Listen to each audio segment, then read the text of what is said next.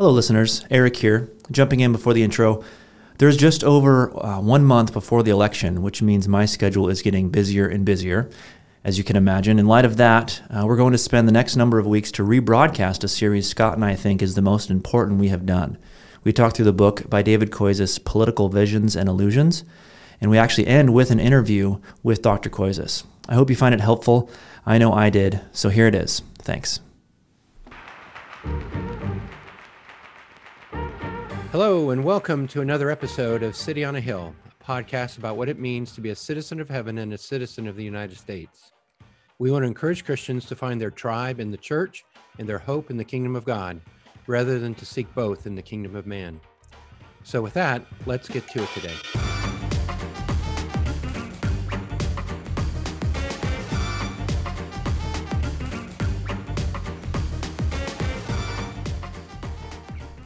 Well, hello, my name is Eric Estep. And I'm Scott Reevely. And this is another episode of the City on a Hill podcast. Welcome back, dear listeners. We are continuing our journey through the book report on political visions and illusions by David Koyzis. We have talked about ideologies in general. We have talked about uh, four ideologies already. Uh, what are they? Liberalism, liberalism, conservatism, democratism, nationalism, and this week we are going to talk about socialism. That's the fifth of the of the five ideologies that Koyzis uh, wor- works through in his book. And I just want to point out again, if you are at all interested in this, this is such a fantastic book. It's so helpful. I would encourage you to get it, um, grab it, and we are pretty excited. We're going to be able to interview Koyzis uh, for our next episode. So, just we're we're excited about that. But let's talk about socialism.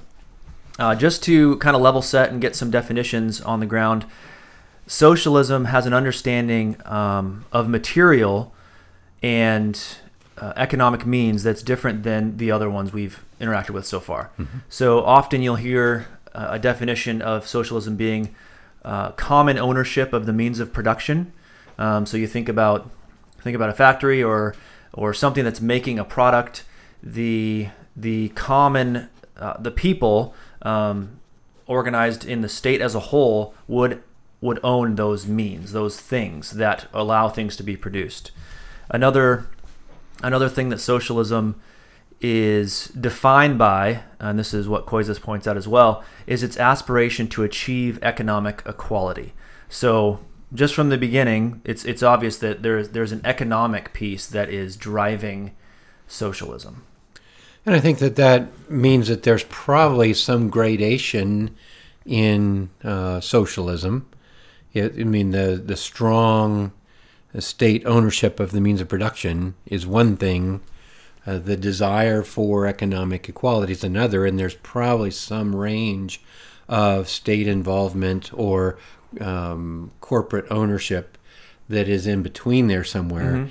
And because I think it's easy for people to to talk about socialism in just this broad stroke as though it's awful in every respect mm. and not realize that well we all do own some stuff together mm-hmm. already you know even in the west mm. and so you know it doesn't make us socialist but it makes us you know have elements of this and i think that's some of what we need to make sure that we talk about is how socialism acts as an ideology. Mm-hmm. In other words, the ideas of socialism that are what are the ideas of socialism that really drive the uh, belief in it mm. to the degree that it's idolatrous. Mm-hmm. See, because I think the fact that we all enjoy a park that we own in common with our city mm-hmm. or whatever, that doesn't make us socialists purely, and it doesn't right. make us uh, socialists ideologically, mm-hmm. though we do share some common property, mm-hmm. and that's pretty nice. Mm-hmm. But we are not ideological socialists. I think that's something that we want to uh, get clear on. What is the the ideology that really is driving this as an idea system, basically? Right. And also, we want we're going to focus on that because that's that's where the concern is. It's not the concern about any of these ideologies is not necessarily the practical ramifications of them. It's that that you are making things into gods that should not be gods, and socialism is going to do that one way, whereas nationalism or democratism or liberalism or conservatism will do that with different objects, different things, uh, potentially good things that are made into God things. Uh, but th- that that's the focus here, and we could we could talk about practical ends and all that kind of stuff, but that's a different podcast. That's Right. a different different use of time. So this is more about the ideological. What what are the idols um, that are are tempting us to worship them? There you go. Um, and let's let's be aware of that. So when you're talking about idols, we should talk about heaven and religion a little bit. He says, according to Cecil Palmer, socialism is a system workable only in heaven where it isn't needed and in hell where they've got it. and that's kind of how I think Americans sort of view it. Is we're really n- not for this, at least um, probably the the older generation of Americans that lived through the Cold War, where this was really a threat.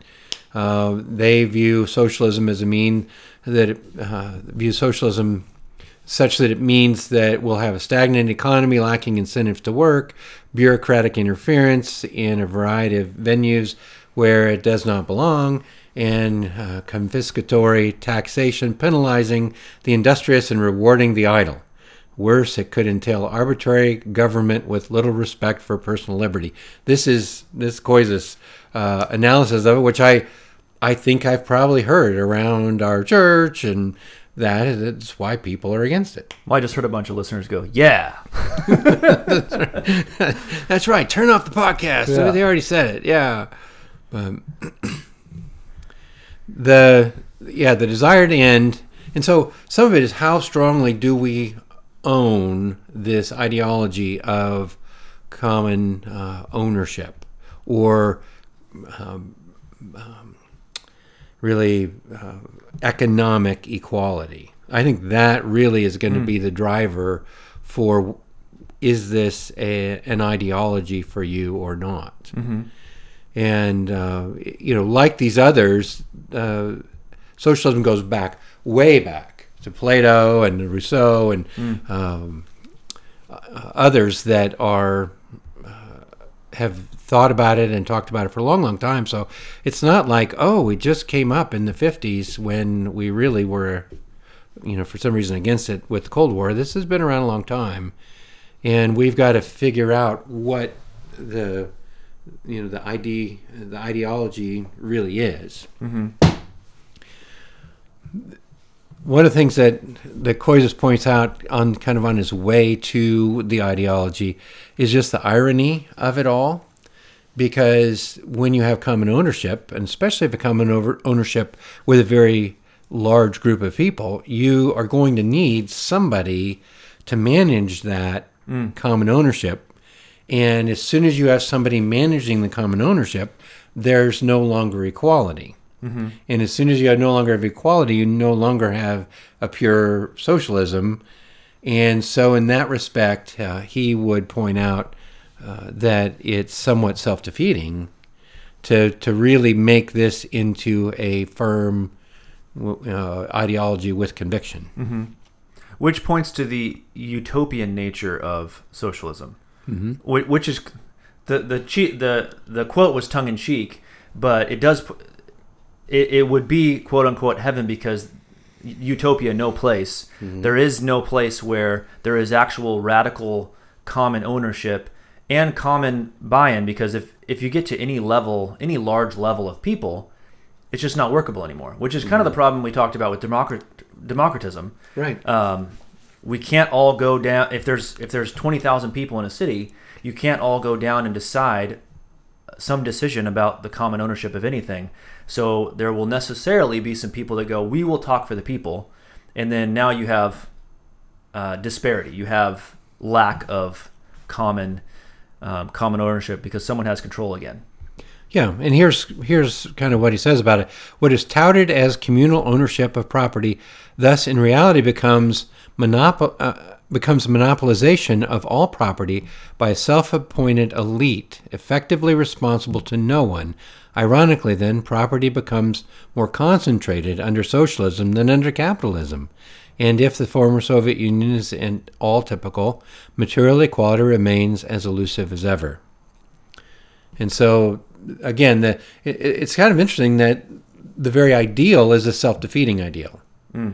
And so, that, in some respect, us saying that is preemptive because we haven't really talked about why it's idolatrous and what it is, what's the redemptive story yet. Mm-hmm. But the fact that it's self defeating is uh, certainly uh, a factor as we think about what it means for Mm-hmm. uh, socialism to be an ideology. And I do think it's worth noting. You, you mentioned Plato, Rousseau, Aristotle's another that has talked about common ownership. Within a society, specifically a state, you you need to figure out what you're going to do with common property. And he, Aristotle's so smart. You just people need to read more Aristotle. I I love reading Aristotle, but um, he just points out there are three ways to deal with ownership. Either everything is in common, nothing is in common, or there's some that's communally owned and some that's individually owned, which is kind of the setup we have, really. Um, he mentioned the parks. Uh, there's there's some defensive pieces that the state as a whole owns. No specific person owns those. Back in the day, it would be, hey, we're getting attacked. Everyone bring your sword. Uh, and you, you would have to use the individual means to defend for the, the entirety of the people. Um, so we have a we have a mixed uh, setup here, and I just think it's interesting that the the ownership becomes the good that that gets to be elevated as the idol in this. Mm-hmm. Idealized, right. Mm-hmm. One thing when we're talking about idealized that is, I think, worth mentioning is that the Bible does talk about this, and and it is idealized by a number of Christians. I think you have in Acts uh, chapter four, verse thirty-two, where it talks about the property in the early church being held in common, and no no one felt like it was his own. Can you do you have that? Can Yeah. you read that? Uh, Acts four thirty two. Now the full number of those who believed were of one heart and soul, and no one said that any of the things that belonged to him was his own, but they had everything in common. And so that is pretty ideal. Mm-hmm. And uh, some people would say, oh, the church ought to be that. Which makes me, as a pastor, pretty nervous. but uh, the prospect that, What what about that makes you nervous? Because of what we just said about there's somebody's going to have to manage it, Sure. and there's going to be added responsibility for some people, and Mm-hmm. I assumed that that would. Uh, I would end up in. Like some- I already have a list of things. I don't do. want that. Yeah, I assume that I'd end up there. So, uh, but the re- the reality is, the thing that's different there than what we're talking about is that their enrollment in that number one was voluntary. Number two, I think reflected uh, a heart that deprioritized material possessions. That's what's really different. Whereas you have an ideology of socialism, you are prioritizing um, material possessions so that everyone has them in common. Everyone has equality.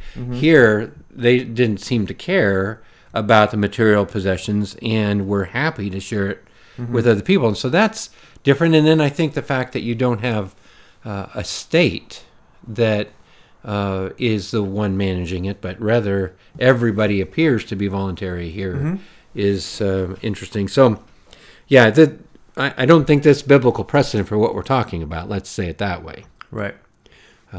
Anymore, uh, let me just uh, throw this in there too. Any more than you would have biblical precedent for private ownership, Hmm.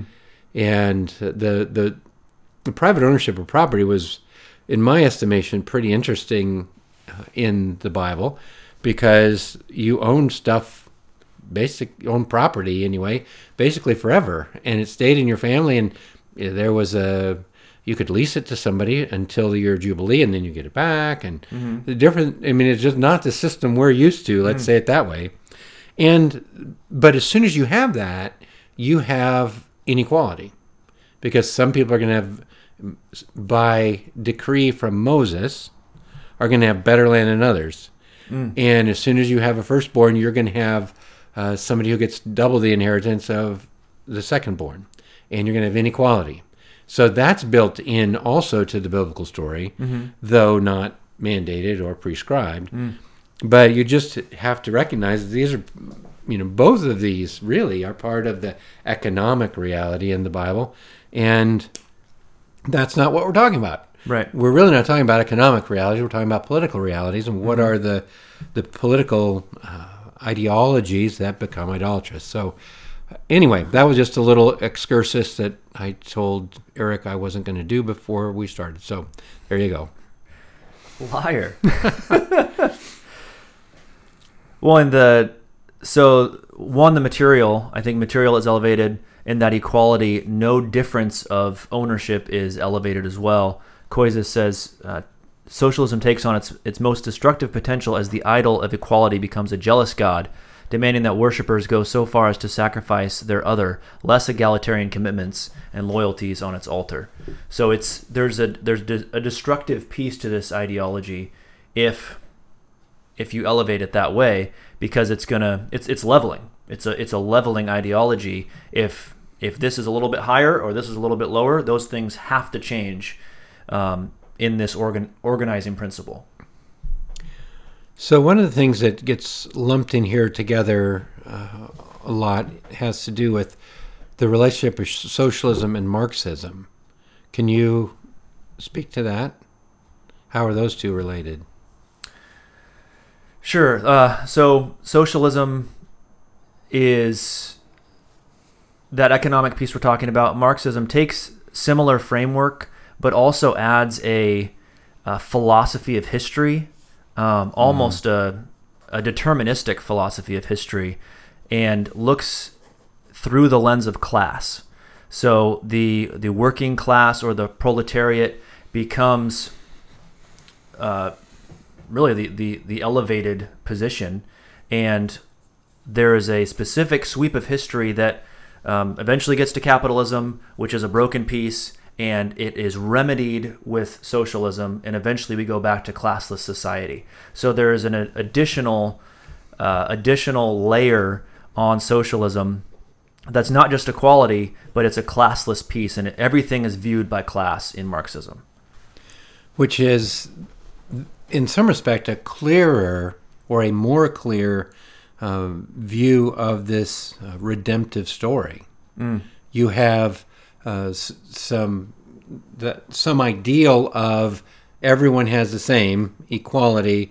Then you have a uh, a fall or a problem with inequality, Mm-hmm. which leads to a essentially a revolution where the uh, common class wins the victory, and there and there is no class, and that's mm-hmm. your you your utopia, your final mm-hmm. state. And so you've got this same redemptive story, but it is the uh, and this is I think what probably attracts some people to Marxism is it's the people mm. that are the savior. It is the people who are the ones who provide the redemptive, you know, impulse mm-hmm. in the ideology. And so there's, you know, in some respect, there is a, you might say, bigger or more violent or more, I don't know how you'd say it, just more extreme uh, approach to it in Marxism than just mere socialism. Well, and in Marxism, well, and, and let me go through the redemptive story arcs. Yeah. So again, let's remind ourselves why we even use the phrase redemptive story. There is a real redemptive story uh, revealed to us in Scripture of God creating, um, humans falling, and then God redeeming and restoring and making all things new again. And there's that arc: creation, fall, redemption, restoration. And any of these ideologies, as we've talked about before, do something that echoes that song, so it sounds appealing. So in the socialist uh, redemptive story, it starts with original equality, which I think I've pointed this out in every every podcast about these ideologies. They're usually pointing to something that's not real. It's it's an idealized or a, a mythic beginning. Um, there's a there's original equality, and the fall in the socialist story is private property. There is private ownership, and that is the fall. That is the sin. That is the original sin of socialism, and the redempt, uh, which results in inequality. So again, we're we're elevating the uh, inequality as the means. We're, we're trying to end that. That's that's the aim of so, socialism. Um, the redemptive piece in that story is communal ownership. So if we can uh, share ownership, then we can remedy um, all the ills that private property have wrought. And then the final piece is socialist equality. So complete equality, like we said, the high is low and the low is high, and everything um, becomes even. In the in the Marxian redemptive story, it starts with primitive communism, which again, mythic. This is if you all recall, we started in a garden with God, in proper relationship with God, proper relationship with humanity, um, dominion, stewardship of the earth. We were supposed to take care of it. So primitive communism is is something made up. It's not. That's not how the world started. Um, the fall in Marx Marxian the redemptive story is the division of labor. So if uh, you, Mister production owner guy, says, "Hey, I'm going to hire you to work the machine," and I I bought the machine. I had I had the capital. You'll hear a lot about capital if you study some Marxism.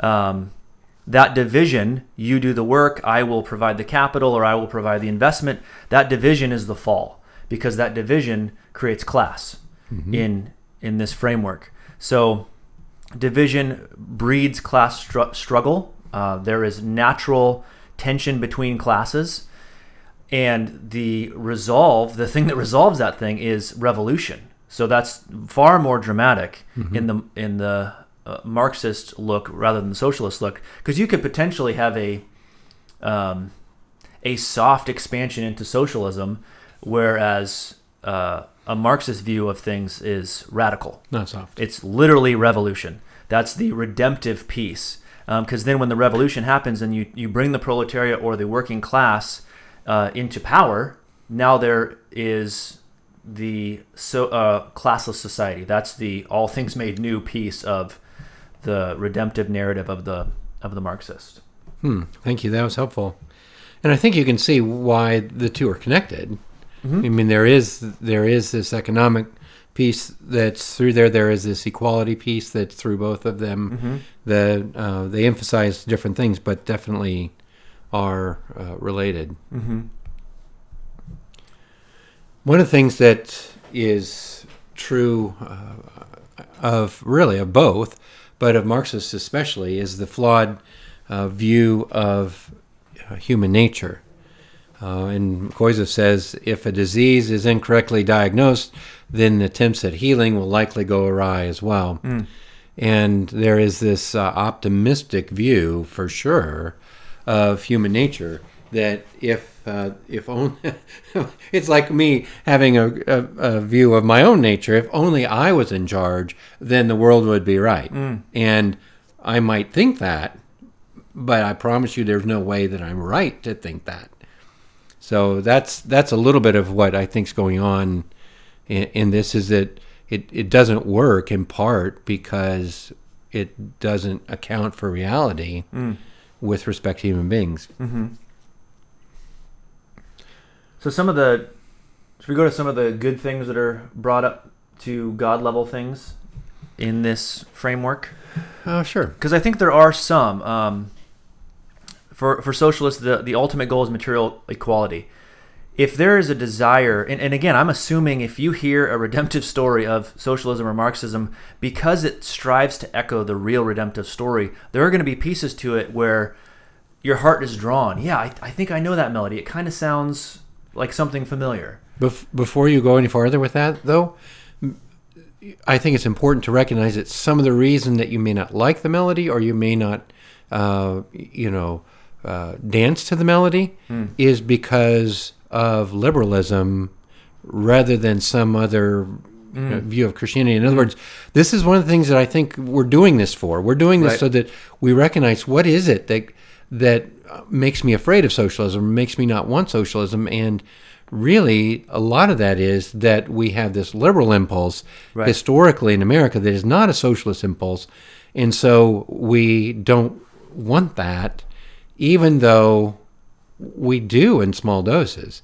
Right. We do, we're not ideologically, but in our families, we all share property. I mean, this may be one of the good things you're getting to. Sorry to jump the gun. There. No, that's great. but uh, it's a it's a good thing to Right. be, to have an environment where you can share property, but not as an ideology. To, to put it another way, socialism or uh, Marxist socialism is not a bad ideology because it's not liberalism.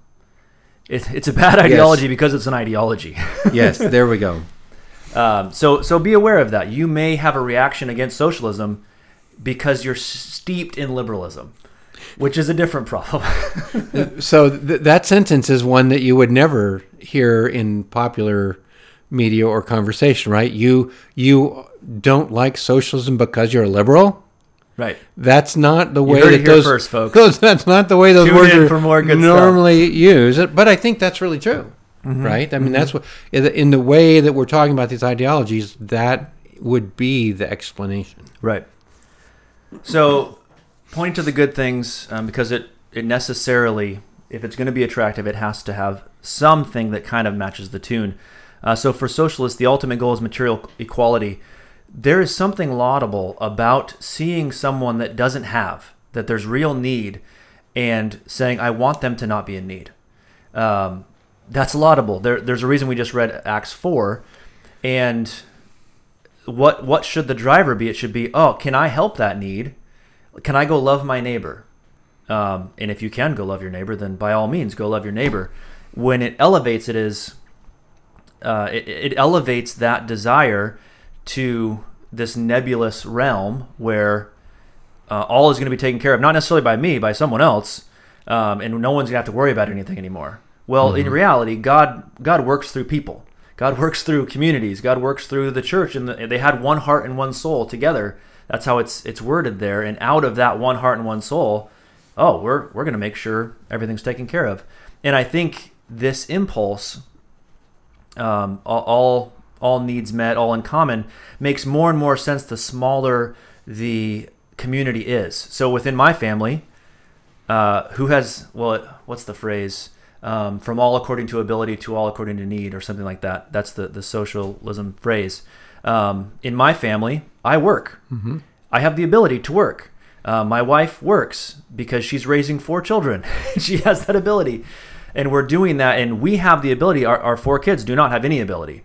But do they have great need? Yes. And their needs are not met by how much, how able they are to meet them.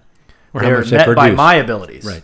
So at, at the at the um, house level, the home level, yeah, this is working pretty well. I'm gonna I'm gonna keep bringing home money and The socialist Estep Right. family is what you're saying. Right. Scratch that. um, but as it gets bigger, it, it doesn't become, I see my kid needs a shirt, so I'm going to provide him a shirt. It becomes something nebulous and becomes the driver that is destructive, like we've talked about before. the ideology that The becomes ideology- destructive. In other yep. Mm-hmm. words, I care so much about this that I'm I'm I'm making that the ultimate thing Mm-hmm.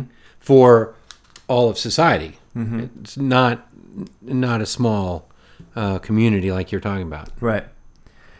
The other piece, um, there's obviously a salvific dimension, a salvation dimension of equality in the in the good news, uh, as it were, of, of socialism, but it is limited to material, and that is insufficient in humanity.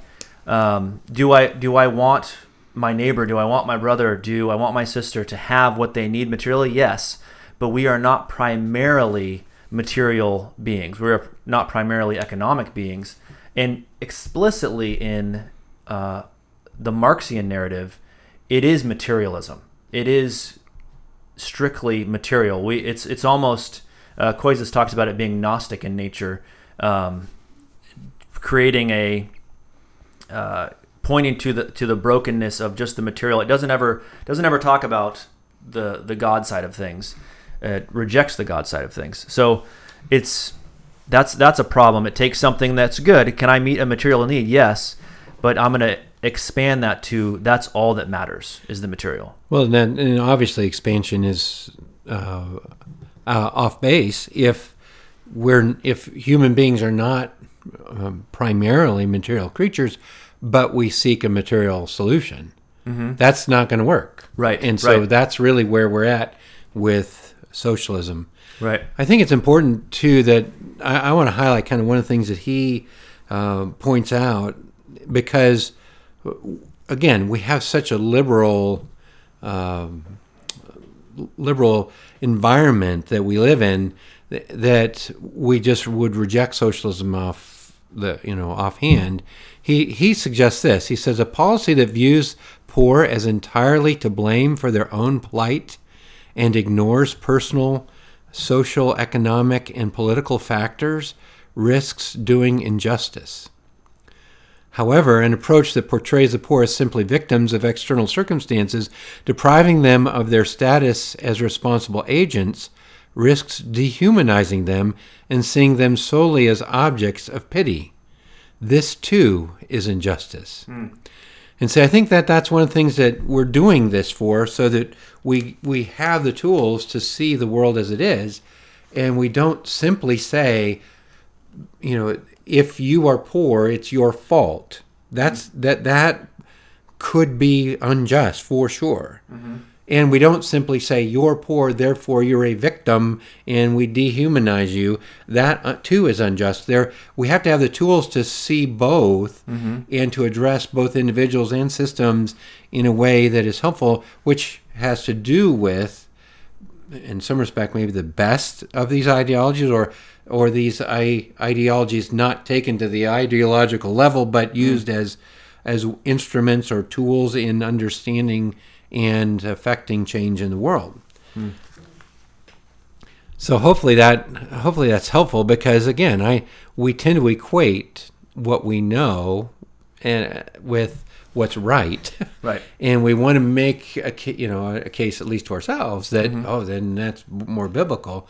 And I do think that we we have to say that there is reason to care for the poor, whether it's their fault or whether it's the the fault of uh, a system or the fact that they're part of a collective that somehow is disadvantaged. And I think it's okay to to to see both of those things, and then to work to to change or improve both those things. Right. And again, you're pointing out a tension we often feel that's a tension between two ideologies. It, That's you're describing a liberalism versus socialism tension, not a oh I'm I'm understanding what the Bible says about how to live in the world. No, it's I'm used to being liberal or I'm used to being socialist, um, and that that's why that's why we're butting heads.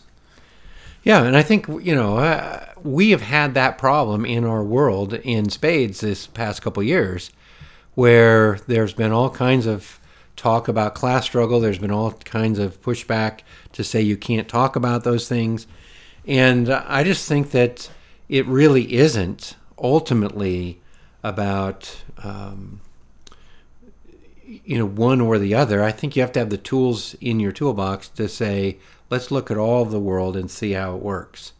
And hopefully, li- liberalism helps you a little bit. Hopefully, socialism helps you a little bit, as well as um, nationalism and the other tools that we've tried to describe. So, uh, hopefully, that gets us down the road a little ways. Yeah. I think one, one other thing I want to point out is the emphasis on material um, breaks breaks humanity. I think if you only focus on on the material, and it makes an assumption about. Uh, there's been an essay written that describes the human as Homo economicus. We are we are primarily and only uh, economic beings, and I think it, it's it's quite interesting that the the problem that socialism points to is often capitalism, um, this this economic problem, and they both have the same wrong answer about who we are as people. Um, we are not primarily material or economic beings, and both socialism and capitalism make that fault. Um, you'll hear libertarian type um, thinking, and that they will describe all problems economically.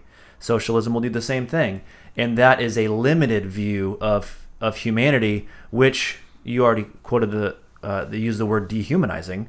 If I'm only economic, what about my heart, soul, mind, strength? All these things that are supposed to be directed in worship to God. Um, if I can only describe humanity in economic terms, it is clearly insufficient. It is inadequate to um, to engage the world because it doesn't it doesn't even address the human as as fully human. There, there are probably a couple of things that we need to say about that. You brought up capitalism. We'd, for the most part, avoided it. Mm-hmm. Oh, thanks. Yeah, yeah. They, but uh, we're not talking about capitalism as uh, a political ideology because, for the most part, the, the state doesn't play the same role in capitalism that it would in socialism. But capitalism can be an ideology in and of itself that does emphasize the material and does mm-hmm. emphasize you might say consumption or consumerism mm-hmm. in um, a way that is not biblical or helpful. Mm-hmm. But it's not. A, we're not treating it, and uh, Dr. Koyzis doesn't treat it as a political ideology because it. I think of the role the state uh, plays mm-hmm. in it is different and probably lesser. So, uh, right. but the reality is it applies as an ideology. Capitalism applies the same material remedy to the human condition that uh, socialism would, mm-hmm. or I suppose you could even almost go as far as say Marxism would. But mm-hmm. anyway, yeah, that's that's why we haven't talked about capitalism anyway, right. because it's an ideology but not a political one. And it'd be that'd be a whole additional podcast, and we'd we'd probably talk about the the tool or ideology depending on how you emphasize economics, really mm-hmm. um, or greed, yeah. then you would you would I, idealize um, that one as well. Yeah, an economic conversation would be a different one than the one we're trying to have right here. Mm-hmm. So exactly. I think it's important to say that because, in terms of the way that it's talked about, a lot of times it's capitalism versus socialism, mm-hmm.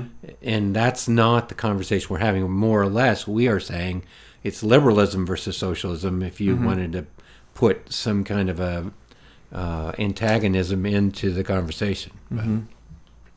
Do we want to talk any more about stewardship as a cure? Uh, well, stewardship again. I think you would you would put that in economic mm-hmm. in the economic bucket rather than the state bucket or mm-hmm. the political bucket. But uh, stewardship would simply be a uh, what would you say uh, a remedy perhaps mm-hmm. for a material approach to things. In other mm-hmm. words, when if if I deal with my material goods as though I'm a steward of them, I'm I'm not saying that material things are the key to the world. I'm saying mm-hmm. the material things are belonging to the Lord, and mm-hmm. I'm only a steward of them. And in some respect, I'm minimizing what socialism or capitalism would raise to a much higher level. Mm-hmm. And I think that if you were to take a biblical view of things, again, there's much to be said for a, a, a, view that would say the biblical understanding of my relationship with material goods is stewardship.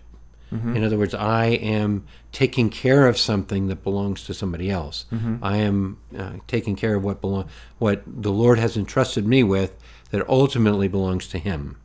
And so that would just be the, I think that'd be the way that I would interact with mm-hmm. stewardship, but I'd see that in more in economic terms rather than political terms. But, mm-hmm. but I'm glad you brought it up because in some respect it would remedy both the socialism and the right. capitalism right. aspects because it it minimizes materialism as a you know as opposed to uh, offering materialism as the remedy. Mm-hmm, mm-hmm. So yeah, yeah, yeah. Socialism would um, eliminate the possibility of stewardship, and capitalism ignores stewardship. Fair enough. And both, I think, stewardship is the proper way to look at material in general. Mm-hmm. We've been given things by God. Um, some have been given more, and some have been given less, and we can, as and uh, as stewards of God's things, look at a neighbor and love them mm-hmm. um, with the stuff He's given us. So, I think that's that's a helpful call for all of you stewards listening. There you go. Uh, so, th- ponder that. Um, don't forget to subscribe on Apple Podcasts or wherever you get your podcasts and rate us. If you find what we're doing helpful, a review would go a long way getting this to other people. Uh, just a reminder: next week we are going to interview uh, the author of this book. So, very excited about that. Um, so before that happens, share this podcast with a friend, throw it up on Facebook or Twitter or Instagram or wherever you spend uh, too much time on social media. And if you have questions, send them to podcast at newlifenw.com, and we look forward to the next conversation.